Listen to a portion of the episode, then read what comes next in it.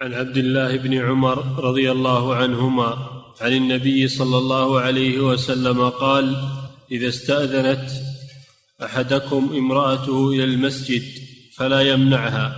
قال: فقال بلال بن عبد الله: والله لنمنعهن.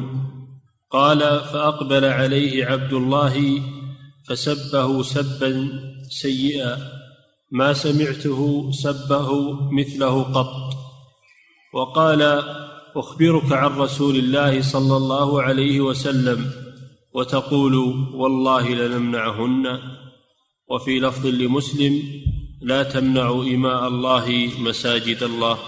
نعم، هذا الحديث هي عن ابن عمر رضي الله عنهما أن النبي صلى الله عليه وسلم قال: إذا استأذنت أحدكم امرأته إلى المسجد فلا يمنعها. فكان ابنه بلال بن عبد الله بن عمر كان حاضرا فاعترض وقال: والله لنمنعهن. اعترض على حديث الرسول صلى الله عليه وسلم، فكان من عبد الله، من أبيه عبد الله، أن أنكر عليه وغلظ عليه وسبه. ما هي من عادة ابن عمر يسب أحد، ولكن فعل هذا غيرة لله عز وجل وسب ابنه، ما قال هذا ابني أو أخذته العاطفة أو الأبوة وتركه، بل سبه سبا ما سبه مثله. وهذا من باب العقوبة، من باب العقوبة على فعله والتعزير. هذا من باب التعزير. التعزير قد يكون بالكلام، قد يكون التعزير بالضرب، قد يكون بأشياء، هذا من التعزير. فغضب عليه وسبه بالكلام وقال له: أقول لك قال رسول الله صلى الله عليه وسلم، أو أخبرك عن رسول الله صلى الله عليه وسلم، ثم تقول والله لنمنعهن. فالحديث هذا فيه فوائد. أولا، فيه أن الجماعة إنما تجب على الرجال ولا تجب على النساء، الجماعة تجب على الرجال، فهي فرض عين على الرجال دون النساء. قوله تعالى: في بيوت أذن الله أن ترفع ويذكر فيها اسمه سبحوا له فيها بالغدو والآصال رجال لا تلهيهم تجارة ولا بيع عن ذكر الله. رجال. أما النساء فلا تجب عليهن صلاة الجماعة، ولكن إذا حضرت وصلت مع الجماعة أجزأها ذلك، ولا يجوز لزوجها أن يمنعها، لا يجوز أن يمنعها من المسجد. فهذا فيه دليل على أن للزوج أن يمنع زوجته من الخروج، هذا هو الأصل، أن للزوج أن يمنع زوجته من الخروج من البيت، لأن البيت هو مقرها وصيانتها وحفظها. لكن إذا استأذنت إلى المسجد استأذنت إلى خير، فيأذن لها ولا يحرمها، لا يحرمها من الأجر، إلا إذا لم تلتزم بالحشمة، خرجت متطيبة أو متزينة فإن له منعها، يجب عليها أن يمنعها، لأن خروجها وهي متزينة ومتعطرة أو سافرة هذا منكر، فيجب عليه أن يمنعها من ذلك. قالت عائشة رضي الله عنها: لو رأى رسول الله صلى الله عليه وسلم ما أحدثت النساء لمنعهن من الخروج إلى المساجد كما منعت بنو إسرائيل نساءها.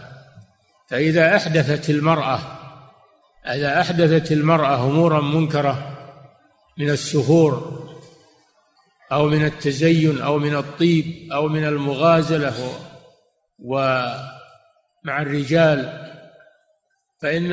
فإنه يجب على وليها أن يمنعها من المسجد.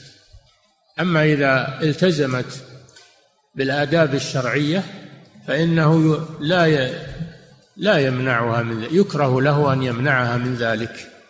قوله صلى الله عليه وسلم: لا تمنعوا إماء الله مساجد الله. ثم قال: وبيوتهن خير لهن. حتى ولو مع الالتزام والحشمة بيوتهن خير لهن، دل على أن خروجه للمساجد ليس واجبا، وإنما هو مباح ولا مستحب حتى، ليس واجبا ولا مستحبا، وإنما هو مباح، مباح إباحة مع الالتزام بالآداب الشرعية. وين اللي يقولون الآن المرأة مهضومة والمرأة بين 4 جدران والمرأة ويريدون أنها تخرج إلى الشوارع وإلى الميادين وإلى المكاتب وإلى مخالطة الرجال؟ إذا كان هذا حالها مع المسجد فكيف بحالها مع غير المسجد؟ هذا دليل على أن الإسلام يحافظ على المرأة المسلمة ويصونها عن المخاطرة، لأنها عورة فتنة.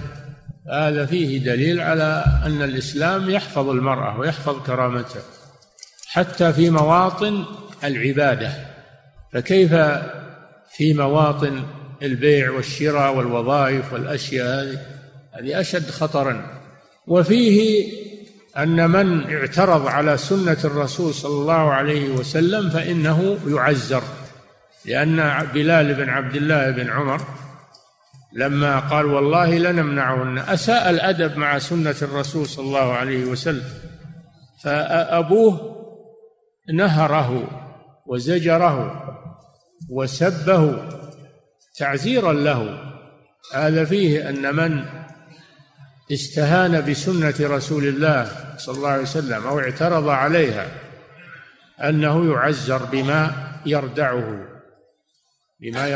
عن ذلك، لأن الواجب احترام سنة الرسول صلى الله عليه وسلم والتأدب معها وعدم الاعتراض عليها. نعم. وفي لفظ لمسلم: لا تمنعوا إماء الله مساجد الله. الإماء جمع أمة وهي العبدة، يعني لأن المسلمة عبدة لله عز وجل، فهي من إماء الله، يعني من العباد، من عباد الله عز وجل.